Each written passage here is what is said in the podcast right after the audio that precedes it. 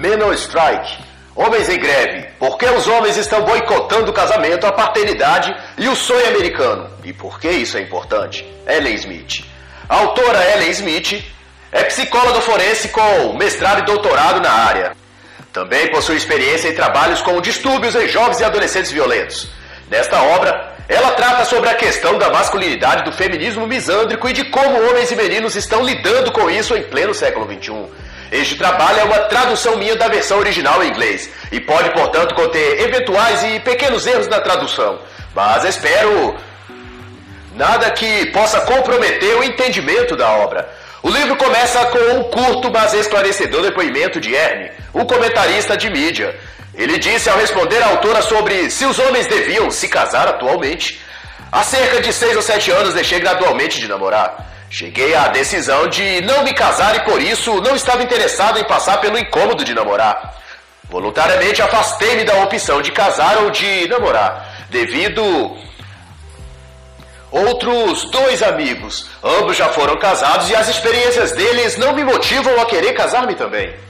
Ellen Smith vai então dizer que casos assim como o de Ernie se multiplicam a cada ano e se alastram mundo afora. Os homens estão desistindo de se casarem. E por que haveriam de querer casar-se? Vai lançar o desafio autora. E ela mesma vai discutir em defesa dessa posição dos homens de não querer casar, dizendo que a cultura ocidental passou os últimos 50 anos fazendo do casamento um negócio melhor para as mulheres, enquanto para os homens um verdadeiro fardo e prisão. Anteriormente, vai continuar a dizer a autora, os homens iam trabalhar, voltavam para casa, descansavam, jantavam e se sentiam bem tratados e cuidados pela esposa e filhos. Nos tempos atuais, vai dizer Ellen Smith, os homens vão trabalhar e voltam para casa para cozinhar, lavar e passar. E ainda tem de ouvir as reclamações e queixas da mulher sobre algum dos seus comportamentos da semana passada ou dos problemas dela no serviço ou algo do gênero. Isso sem contar que nos finais de semana tem de passar horas numa praça de alimentação de um shopping, fazendo a vontade dela e dos filhos de passear e lanchar. Gastando o dinheiro dele, é claro. Mas isso depois de já ter andado por todo o shopping segurando as sacolas de compras da esposa enquanto ela experimenta mais um sapato ou faz comentários irrelevantes sobre as promoções das lojas ou sobre o lindo vestido que ela viu na C&A ou no Magazine Luiza. Para esse homem, vai concluir a autora, o casamento é um fardo pesadíssimo, que ele daria tudo para se livrar, e quando vir a conseguir, não pensará em repetir a experiência. Mas não apenas ele, os rapazes mais jovens, ao verem seu rosto as marcas, as agruras que ele sofre, também não desejarão casar-se no futuro, porque acharão que se trata de uma experiência muito pouca compensadora.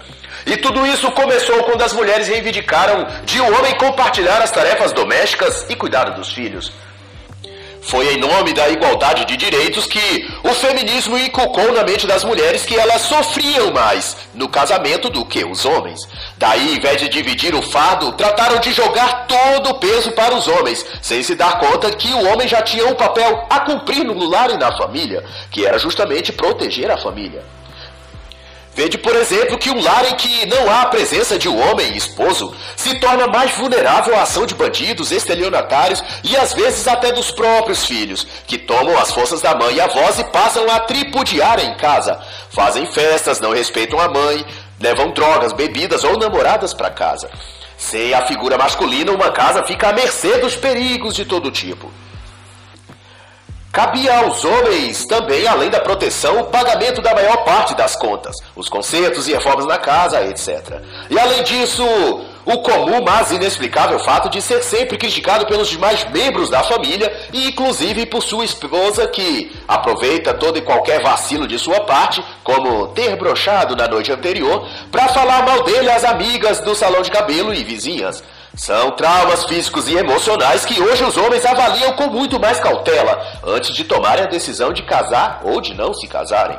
E a autora também faz lembrar ainda que se revoltam e pedem divórcio, custa-lhes de pagar pensão aos filhos, deixar a casa para a mulher e filhos e sofrer alienação parental. E ainda torcer para a ex-mulher não fazer contra ele uma falsa denúncia de agressão ou de assédio sexual.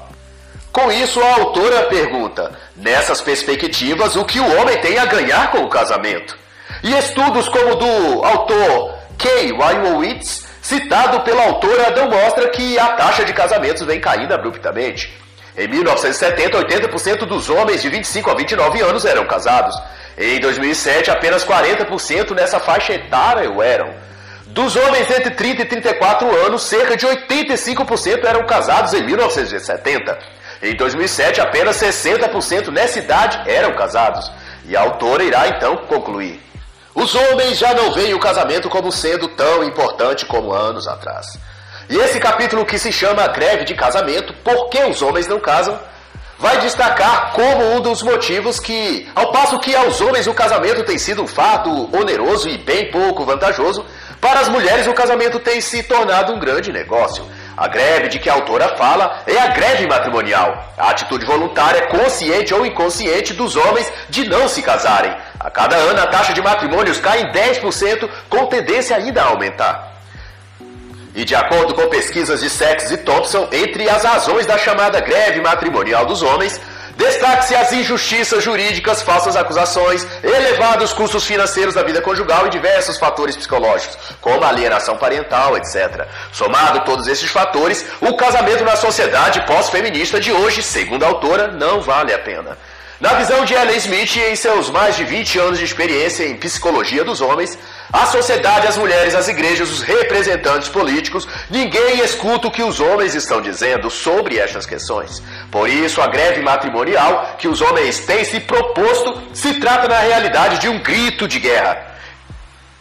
Quem diz não entender o porquê os homens têm decidido a não se casar é porque não estão escutando o que os próprios homens estão a dizer. É o que vai concluir a autora. E mais ainda, Ellen Smith vai enfatizar a relutância dos homens em casar. É que eles perceberam que os incentivos que os homens têm para casarem-se mudaram drasticamente nos últimos anos. E estes homens não estão mais dispostos a arriscar muito mais para ganharem muito menos. O fato é que antes havia razões e benefícios para o homem contrair o matrimônio.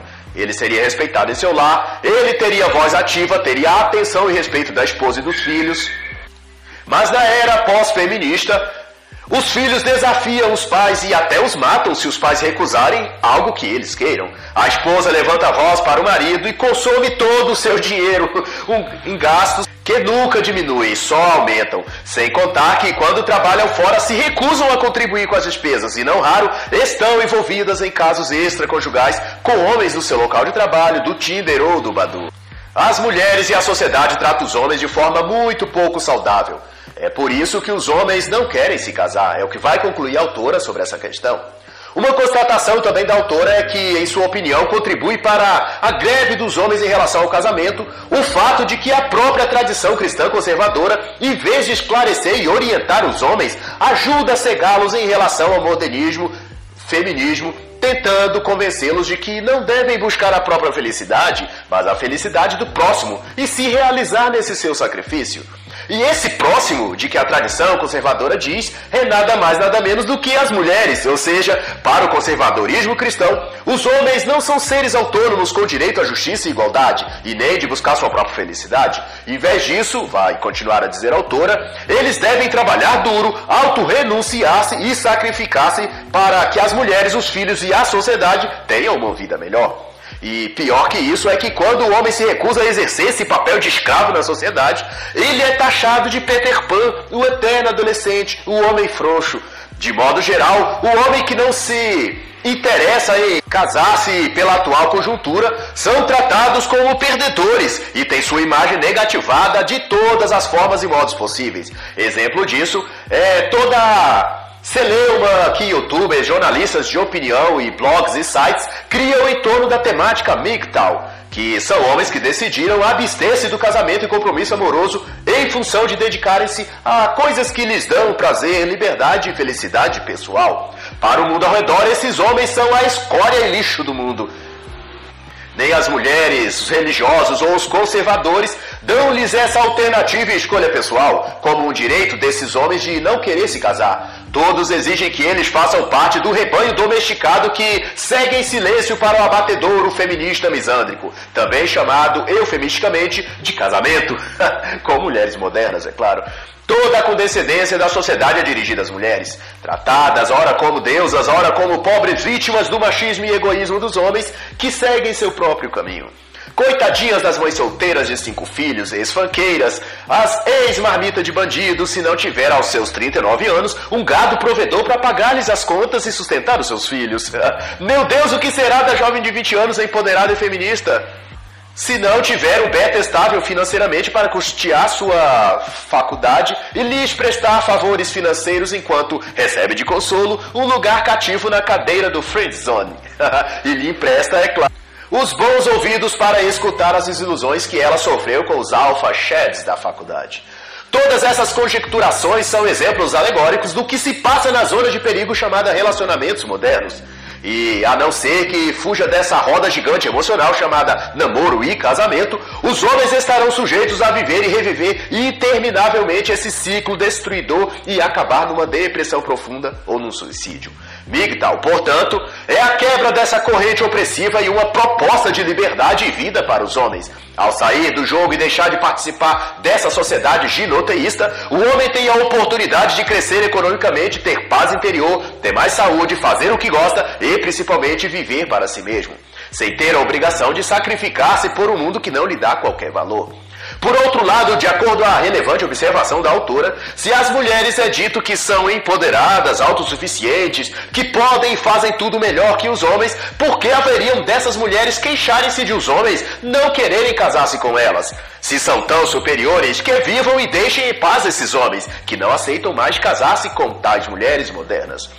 Mas o grande fato é que, e o que desperta toda a crise dos sexos e a revolta de milhares de homens, inclusive eu, é que as mulheres modernas querem discriminar os homens, serem hostis a eles, ensinar seus filhos a desrespeitarem-nos, desprezá-lo em tudo que ele faz e, depois de tudo, quer que eles se tornem cada vez mais dóceis e solícitos aos desejos delas, que aceitem gastar todo o dinheiro com elas Revele as amizades, releve as amizades masculinas dela no Tinder e Badu e celebre cada vez que ela encher a casa de parentes, consumir tudo na dispensa e tirar a paz e o sossego que ele queria para descansar.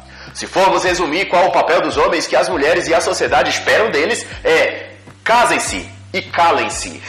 Nas palavras de Ellen Smith, o que deveríamos todos perguntar ao ver estes homens optando por não casar é o que a sociedade tem feito para que o casamento pareça tão pouco atrativo para estes homens? E talvez então, ao debruçarem-se sobre esta questão, todos os inconformados jornalistas, youtubers inocêntricos e todos os conservadores e tradicionalistas achariam como resposta que, nos moldes dos casamentos atuais, com os tipos de mulheres em oferta no mercado amoroso, os homens têm poucos direitos e zero de dignidade.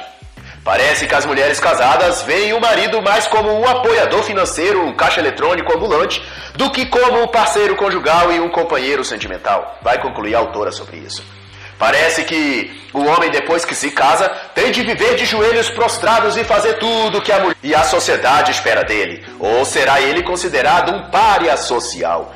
Essa é outra assertiva da autora e ela é ainda mais incisiva e realista, como poucas mulheres teriam coragem de ser, ao dizer sem ressalvas que a vida como homem casado possui poucas regalias, pouco respeito dos entes familiares e quase nenhum direito. É como se a vida de casado fosse uma punição ao homem, um castigo. E segundo Ellen Smith, isso justifica porque muitos homens têm feito greve ao casamento. Se querem saber por que homens em toda parte do mundo estão recusando-se a casar e contrair família, vai desafiar Ellen Smith. Olhe no chamado empoderamento cultural das mulheres e achará lá as respostas. Segundo a autora, a perspectiva masculina, suas opiniões sobre esse tema do empoderamento das mulheres e no que ele contribui para a queda do interesse de homens pelas mulheres nunca é ouvida, e quando é, as opiniões dele são totalmente distorcidas como foi o fato desrespeitoso e nojento encampado pela revista Veja em março de 2020, envolvendo dois produtores de conteúdo no YouTube, Nilma e Rodrigo Ferrari, conhecido no meio como Platinho. Na matéria estapafúdia da revista, as respostas do senhor Rodrigo Ferrari foram completamente ignoradas e a matéria jornalística fez sua própria narrativa dos fatos. Acusou, a, usou, aliás, o, apenas o nome e imagem dos youtubers para criminalizar todos os homens que têm decidido a não casarem e com as mulheres atuais, é claro, que na denominação usual atual chamam-se MGTOWs, Nilma sequer foi ouvido, mas ainda assim teve o nome citado e sua imagem associada a criminosos fanáticos da Deep Web, como os assassinos da escola em Suzano, em São Paulo, ocorrida em 2019. Fora dito na reportagem que Platinho saiu do recôndito e obscuro mundo da Deep Web para liderar o movimento machista de ódio às mulheres. Tudo isso é ridículo e criminoso. Bastava olhar para os argumentos e fatos apresentados nesta obra pela autora Ellen Smith e se acharia todos os motivos porque o casamento deixou de ser uma opção para os homens. Não se trata de ódio às mulheres, mas de amor a si próprio. E a esse respeito, as palavras da autora serão conclusivas. Quando se olha para o comportamento feminino atualmente, em que as mulheres tratam os homens como recursos de onde se extrair benefícios financeiros e ajuda de custo, se vê aí as razões plausíveis e racionais pelo que homens têm cada vez mais desistido de se casar. É o que vai afirmar a autora. E contrariando as narrativas como da Veja, as opiniões conservadoras e as pregações manipulativas de líderes religiosos, Ellen Smith vai enfatizar que a verdadeira razão pela qual muitos homens racionais não se casam é que não há mais incentivos para isso. As regras mudaram, não há qualquer recompensa, apenas obrigações e deveres. E só há um castigo para os homens é um mar de benefício para as mulheres. Quando disse ao casamento, o homem está assinando um atestado de óbito para sua vida financeira, sua liberdade, sua dignidade, seus direitos e sua saúde psíquica. Ellen Smith vai também relatar conversas que teve com alguns homens sobre essa questão. E ao citar sua conversa com um homem chamado Jack, ela vai dizer que, na visão de Jack, as ramificações de se estar casado para o homem são quase todas negativas. Porque a sociedade atual coloca as necessidades das mulheres em primeiro lugar e as dos homens em último, bem depois das dos filhos e até do cachorro. A autora se declara libertária e depois do Estado, a coisa que mais lhe causa repulsa é o politicamente correto e os conservadorismo dos cavaleiros brancos, que a grosso modo podemos dizer que são homens com a mentalidade ginocêntrica ou ginoteísta. E a própria autora vai explicar por que reprova e recrimina de igual modo o Estado e o politicamente correto, e também os Cavaleiros Brancos. Segundo ela, o principal motivo é que os três validam e autenticam o mau comportamento feminino, fazendo com que elas, as más mulheres, reforcem cada vez mais seus padrões de comportamento misógino. E outro entrevistado pela autora veio a dizer que a ela que não tinha como considerar o casamento uma boa escolha, se a cada sete a dez homens casados que ele conhecia consideravam-se arrependidos de ter casado. O casamento que tinham não era como esperado. E esse mesmo entrevistado ainda diz que, segundo seus amigos, as mulheres atuais são feministas de coração. Ou seja, têm atitudes e comportamentos feministas sem o saber que são.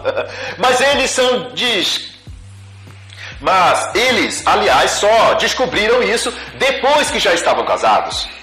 Suas namoradas mudaram quando se casaram e começaram a dominar e controlar tudo. O dinheiro deles, o tipo de lazer deles, o quanto descansavam, o quanto trabalhavam, a posição dos móveis em casa e até as roupas que, que eram mais adequadas para eles vestirem. Ao invés do paraíso sonhado na imaginação de muitos homens, o casamento na vida real pode se tornar o verdadeiro inferno.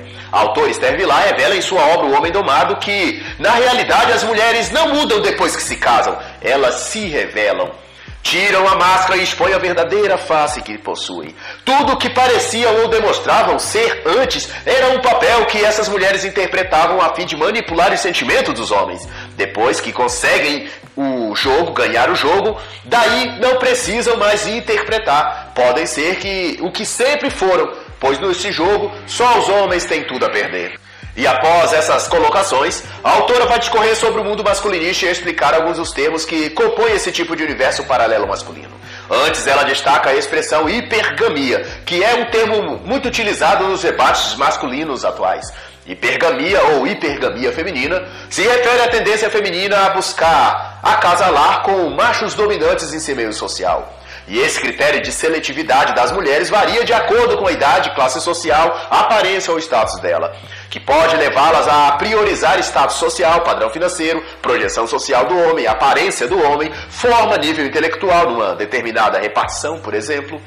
E quanto à hierarquia social masculina no contexto que propõe este livro, eis os mais comuns: alfas, a elite masculina, os líderes dos homens, para quem as mulheres naturalmente cobiçam.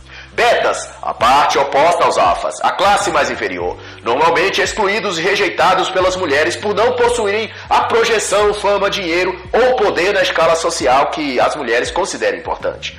Gamas. Esse tipo, segundo a autora, está bem exemplificado na figura do cavaleiro branco, que são aqueles homens apegados à imagem idealizada da mulher, de que as mulheres são um tipo de divindade ou tesouro ou joia de excepcional valor que por sua simples existência já merecem toda a admiração, bajulação e favores masculinas. São típicos cavalheiros gentis e amáveis com todas as mulheres, indiscriminadamente. Os cavaleiros brancos são bem representados em homens religiosos, tradicionalistas e carregados de inspiração romântica dos filmes melosos e enganadores, como Uma Linda Mulher e outros. Sigmas são considerados lobos solitários. Ocasionalmente, são confundidos com alfas devido sua postura inata de liderança e autoconfiança. Porém, os sigmas preferem o isolamento e a autodisciplina do que cuidar ou liderar pessoas. Ômegas. Esta categoria é usada para classificar a a classe ou tipo mais inferiores de homens, aqueles que são ainda menos desejáveis para as mulheres do que os próprios betas. No Brasil, esta classificação não é comum. E por enquanto, não está no vocabulário masculinista padrão, mas no contexto americano e europeu, os ômegas possuem os atributos negativos atribuídos aqui no Brasil aos betas. Ou, parafraseando o jovem youtuber beta pobre, os chamados JPBF, jovem, pobre, beta e feio. Nos Estados Unidos, os ômegas estão abaixo dos betas porque os betas ainda desenvolvem relacionamentos amorosos e possuem alguns atrativos que interessam às mulheres, seja boa colocação social, beleza, desenvoltura social, coisas que os dê acesso, mesmo que esporádico, às mulheres. Os ômegas, em comparação ao Brasil, pode ser a Versão do que aqui chama-se incels, aqueles jovens que desejam relacionamento com mulheres, mas são taxativamente rejeitados por elas. Incel, na terminologia masculinista, quer dizer celibatários e involuntários. E retornando ao tema antes da hierarquia e distribuição das classificações masculinistas dos homens, a autora vai relembrar aqui o porquê os homens estão entrando em greve de casamento. É que os homens ganham dinheiro e as mulheres decidem como gastar. E outra razão, e uma das mais graves, é que no passado, as mulheres que traíam seus maridos eram vistas como, como aos olhos, e isso era um tipo de regulador social, algo que desmotivava esse comportamento nas mulheres. Logo, traição e infidelidade era algo que os homens pouco se preocupavam, dado que era algo difícil de ser feito por uma mulher casada. Atualmente, no entanto, esse comportamento de trair o marido é celebrado e encorajado como um ato de empoderamento da mulher. A atriz americana Whoopi Goldberg, por exemplo, já afirmou em várias entrevistas na TV que sempre traía seu marido com vários homens diferentes. No mundo das celebridades, isso é visto como símbolo de status e modernidade nas mulheres. E isso se repercute diretamente na sociedade como um todo. Assim, é evidente que o risco de ser traído pela esposa durante o casamento é muito alto. Em quaisquer que sejam os aspectos observados, vai dizer a autora, os riscos psicológicos, financeiros e jurídicos do casamento para o homem são muito altos. E no capítulo 2, Ellen Smith tratará de algumas questões relacionadas ao ativismo judicial, quase que trata os homens das varas de família como inimigo das mulheres e da sociedade. Condenações por causa de paternidade, onde a própria justiça reconheceu mediante DNA que o homem não era o pai, mesmo assim foi obrigado a pagar pensão à mulher. Também casos em que a mulher engravidou do homem mediante fraude para receber benefícios do governo. E ainda assim os tribunais fazem seus malabarismos jurídicos para condenar o homem. Casos reais e comentários ainda mais contundentes sobre isso, sobre essa questão, podem ser observados no livro Belas e Feras, a Violência Doméstica da Mulher contra o Homem, de Sarah Protan, a qual recomendo. Um artigo no Men's Health Magazine em 2007, identificou que mais de um milhão de americanos do sexo masculino estão a criar filhos que não são seus, em decorrência de fraude de paternidade. E como se fosse um desabafo ou protesto, Ellen Smith vai dizer: Inicialmente, o feminismo foi apresentado como sendo sobre direitos iguais entre os sexos. Agora trata-se de vingança e privilégios especiais para as mulheres e meninos. E a autora chega a citar também a escritora Christina Rolfe em A Guerra contra os Meninos, sem tradução para português, para dizer que nos últimos anos o feminismo vem se empenhando arduamente para transformar o sistema educacional em uma fábrica de produção de meninos afeminados e idiotizados. A educação escolar visa, através de seus métodos psicopedagógicos, a neutralizar todos os aspectos e inclinações biológicas e psicológicas masculinas e fazer com que os garotos cresçam destituídos de tudo o que é características que o fariam tornar-se homens de verdade. Cristina Wolff em sua obra já citada, acrescenta e denuncia que, segundo a teoria educacional fomentada em Harvard, Columbia e demais universidades de prestígio, meninos e homens em nossa sociedade são sexistas e potencialmente perigosos, a não ser que sejam ressocializados para que abandonem a masculinidade convencional, em outras palavras, sejam moldados conforme os padrões feministas, essa ressocialização desde a infância dos meninos visa tornar os meninos menos competitivos, mais emocionais, mais passivos, ou seja, torná-los mais parecidos com meninas, acabando com os traços de sua masculinidade. Este aspecto do sistema educacional pode também ser compreendido em mais detalhes na excelente obra A Idiotização Proposital da América, de Charlotte Thompson. As universidades estão se tornando cada vez mais feminizadas. Os homens se sentem cada vez mais emasculados nas universidades. Vai concluir a autora citando os estudos do professor de ciência política Robert Wesberg. E isso influencia inclusive na evasão escolar nos ensinos fundamental e médio e a baixa adesão dos homens aos cursos superiores. É, o que o clima, o ambiente e o tipo de ensino apresentado nesses lugares não tendem o interesse, não atendem o interesse e as necessidades psicológicas masculinas. E para corroborar sua afirmação, Ellen Smith vai citar os estudos da Universidade Northwestern em 2008, em que constatou-se que nas escolas públicas americanas, a cada 100 homens negros matriculados, há pelo menos 123 mulheres negras estudando. Entre imigrantes ou filhos de estrangeiros, para cada 100 homens havia 233 mulheres. E para cada 100 homens brancos americanos havia 123 mulheres. A pesquisa envolveu regiões como Boston, Los Angeles e Washington. E a autora vai chamar esse fenômeno de sexismo escolar educacional, mas pouco divulgado.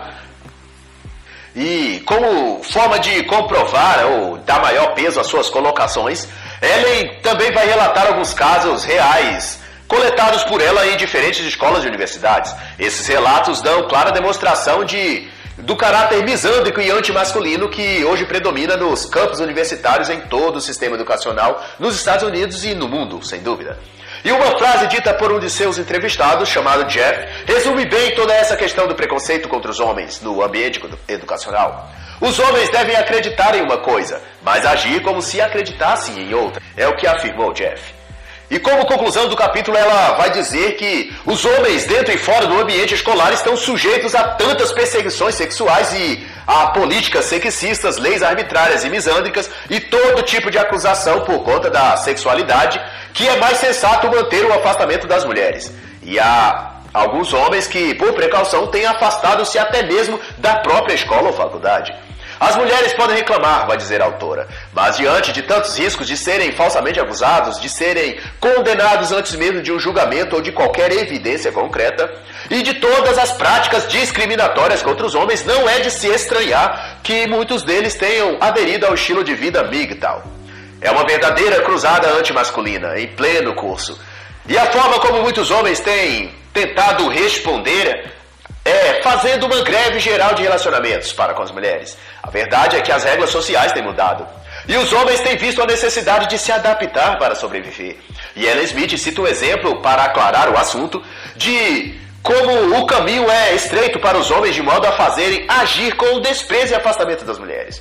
Primeiro, vai dizer ela, amplia-se o número de coisas que se enquadram na categoria criminal de estupro, por exemplo. Associar assoviar para uma mulher, tomar a iniciativa de chamá-la para sair, elogiar seu corpo, suas roupas, ou tocar em seu ombro durante uma conversa. Tudo isso é classificado como estupro, assédio ou importunação sexual. Daí soma-se o número de mulheres que passam uma dessas situações em seu dia a dia, e é dito em seguida que que foi contabilizado todos esses casos e chegou-se à conclusão que o número de estupros em tal lugar ou tal ambiente, numa universidade, por exemplo, tem aumentado. E, portanto, medidas mais duras contra os homens precisam ser tomadas. E mais leis, mais restrições, mais punição são criadas para dificultar a vida dos homens. mas não quer dizer que os homens estejam de fato estuprando mais as mulheres, mas simplesmente que tudo que o homem disser ou fizer, até uma simples cantada numa mulher, passou a ser considerado estupro. Daí é claro que o número de estupros nessa regra vai ser muito maior, terá aumentado. Quando homens decidem se abster de relacionamentos afetivos com mulheres, portanto, estão tentando se precaver de passar por inúmeros sofrimentos e frustrações. Será a conclusão da autora. E no capítulo 4, logo no início do primeiro parágrafo, Ellen Smith faz a seguinte colocação: Os homens são frequentemente vistos pela sociedade como pervertidos, predadores, estupradores potenciais, com esses atributos plantados no inconsciente coletivo das mulheres, não é de admirar que haja tanto rancor, ódio e misandria na relação entre os sexos. E a autora vai então perguntar: por que isso aconteceu? Porque os homens deixaram isso acontecer. E para quem possa ainda achar que isso é vitimismo masculino ou exagero dos homens, vale lembrar da política misândrica da companhia aérea British Airways, que chegou a proibir em seus voos passageiros homens sentarem ao lado de crianças que não fossem seus filhos mesmo que os pais da criança estivessem também no voo. Essa medida significa claramente o que pensam os diretores da companhia, de que todos os homens são potenciais criminosos sexuais, e reproduz exatamente o pensamento público da sociedade sobre os homens. Agradeço ao feminismo por isso. E a autora então vai dizer que a cultura está cheia desses estereótipos negativos sobre os homens. E as pessoas vivem sem se importar com isso, como se fossem coisas banais e sem relevância. O movimento errado, vai dizer a autora, e o homem pode ter de passar longos tempos na prisão, sem sequer haver cometido nenhum crime.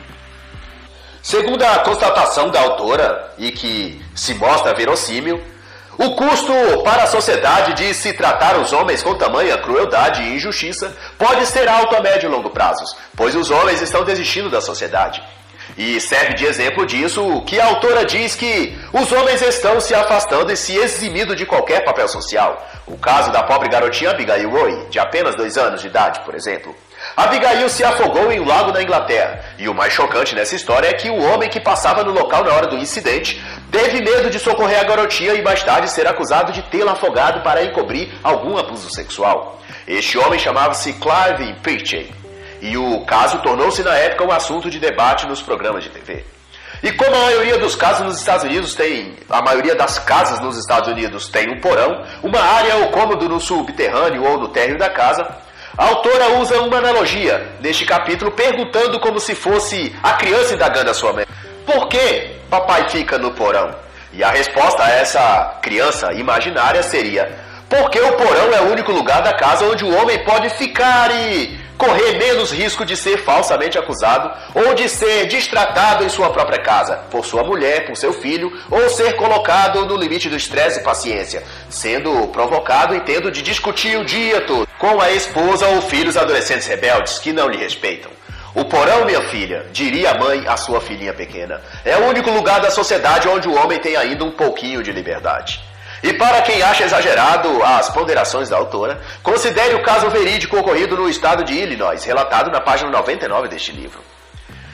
Fitzroy Bernard, de 28 anos de idade, foi acusado e condenado por crime sexual contra uma menina de 14 anos. Teve seu nome incluso na lista e cadastro nacional de criminosos sexuais e proibido de morar próximo a parques ou escolas. E tudo porque ele segurou o braço dessa menina e chamou-lhe a atenção depois dela atravessar inesperadamente na frente do carro de Bernard, quase causando um acidente grave.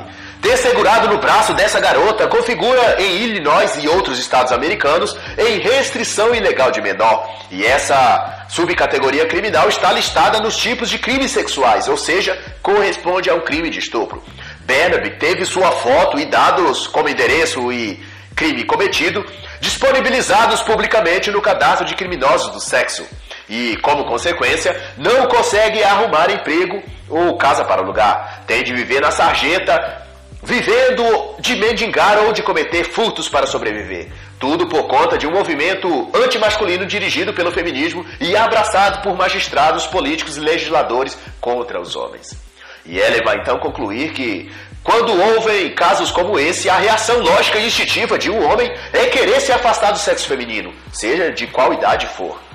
E ao mesmo tempo que isso acontece, filmes, seriados, propagandas, discursos de todo tipo são expostos às meninas para convencê-las desde a tenra idade que mulheres são poderosas e não precisam de homens para nada, e que se as mulheres assumirem o comando de tudo, todos os problemas do mundo serão resolvidos. Em outras palavras, os homens são o problema do mundo e as mulheres são a solução. O estereótipo negativo dos homens como pervertidos, predadores, misóginos, tem como seu maior difusor a mídia de massa, TV, rádio e internet, vai afirmar a autora. E a doutora Smith vai ainda citar como prova os estudos do professor Dr. Jim McNamara, de Sydney, na Austrália, que ao analisar duas mil propagandas e comerciais da mídia de massa sobre os homens e identidade masculina, descobriu que os homens são sempre mostrados como vilões, agressores ou seres estúpidos e sem inteligência.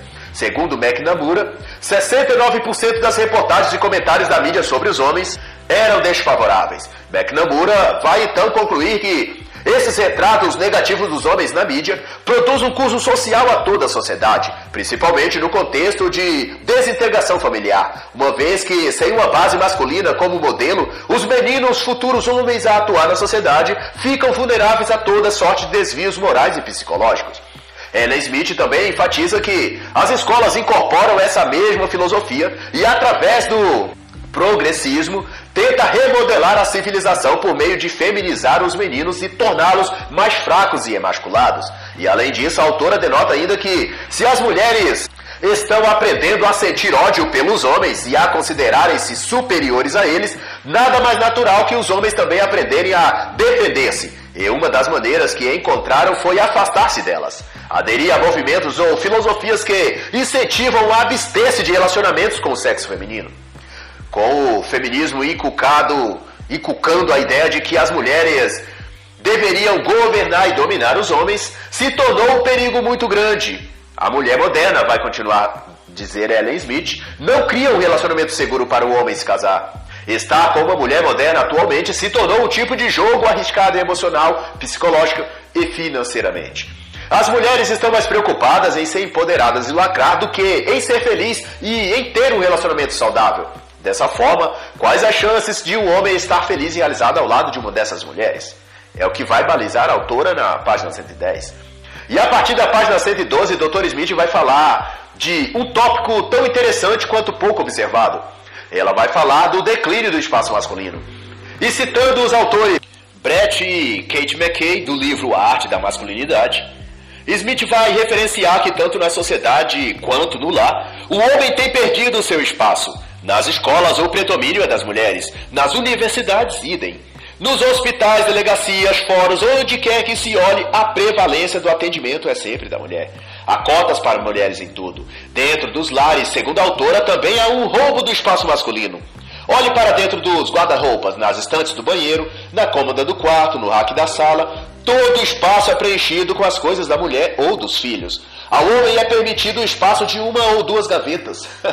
o homem tem sido tratado como um subelemento da sociedade.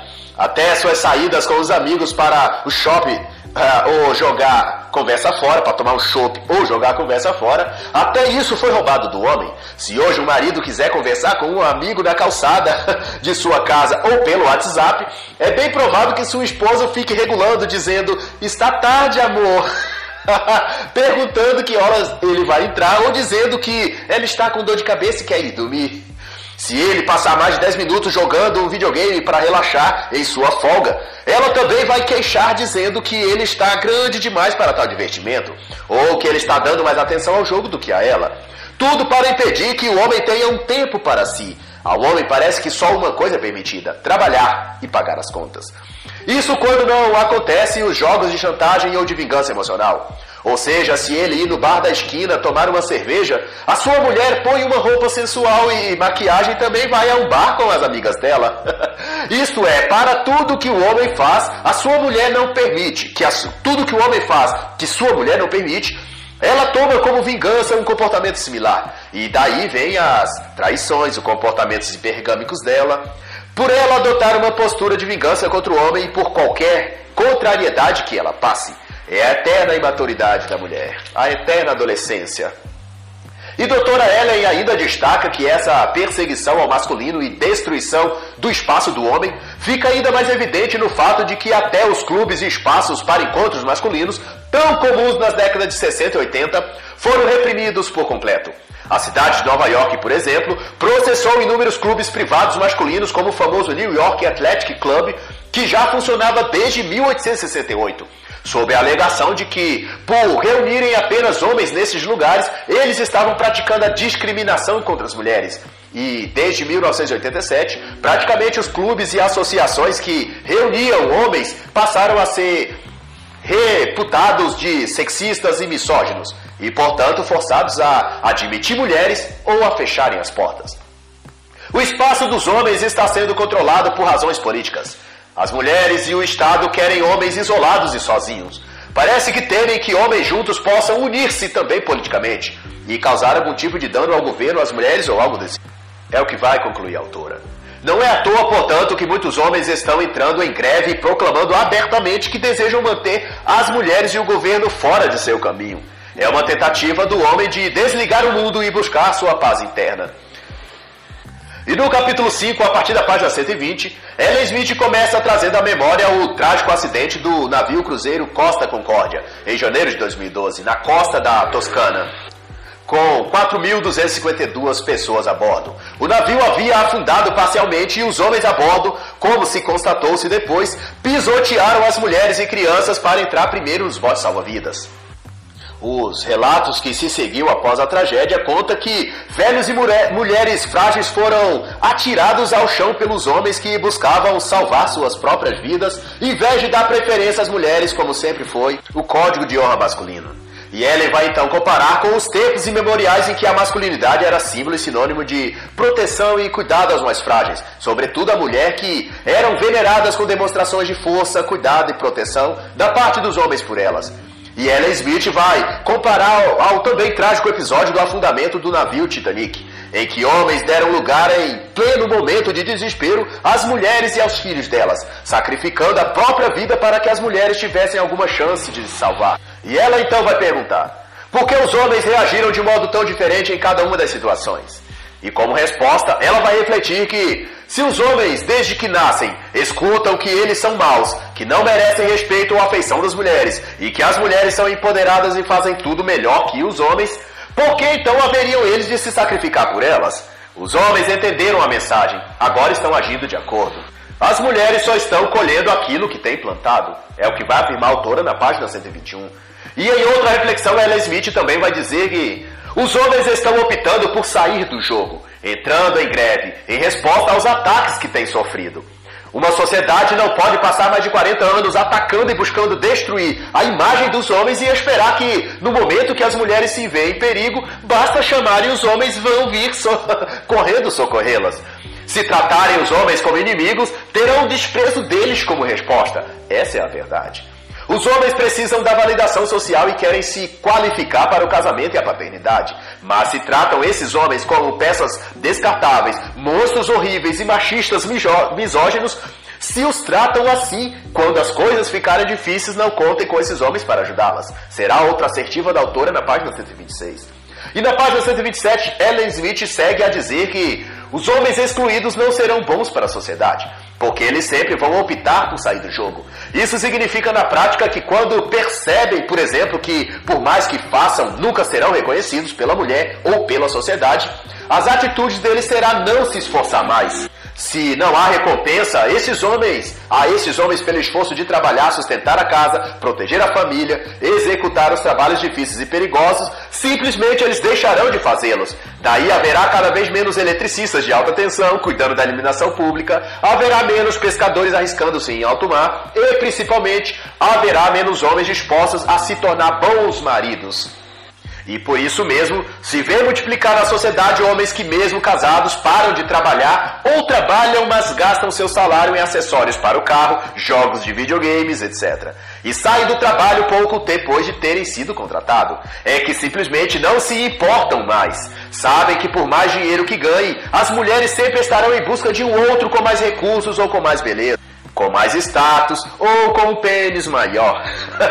Por mais empenhado que seja, ele nunca será bom bastante para aplacar o fogo da hipergamia feminina. E por mais que trabalhe e pague todos os impostos, ele nunca será visto como bom aos olhos do Estado e das leis misândricas. Desse modo, a única opção que deixam aos homens é nada fazer, nada buscar e nada desejar. Portanto, toda vez que se questionar por que os homens estão aderindo ao MGTOW ou fazendo greve em relação às mulheres, lembre-se que não são os homens que estão saindo dos relacionamentos, mas eles estão sendo expulsos de seus papéis de pais, de maridos, de líderes. Portanto, a raiz desse fenômeno não está nos homens, mas nas próprias mulheres. E para encerrar, fica como reflexão as palavras de um leitor que escreveu a Dr. Smith, respondendo por que os homens estão em greve do casamento. O leitor chamado JKB disse: Por que dedicar-se à mulher ou à sociedade? Se tudo que o homem produz, e quanto mais produz, será consumido pelos seus dependentes, mulher e filhos. E o que sobrar será consumido pelo governo. Por que continuar a participar do jogo? Vai continuar JKB. Se depois de tudo que for for feito por ele, ele ainda será olhado com desdém e trocado por um macho alfa assim que a oportunidade surgir. Sendo assim, por que se dedicar à mulher? Por que se dedicar à sociedade? E com essas palavras encerro a análise do livro Menor Strike, Homens em Greve. Porque os homens estão boicotando o casamento, a paternidade e o sonho americano. E por que isso é importante? De Ellen Smith.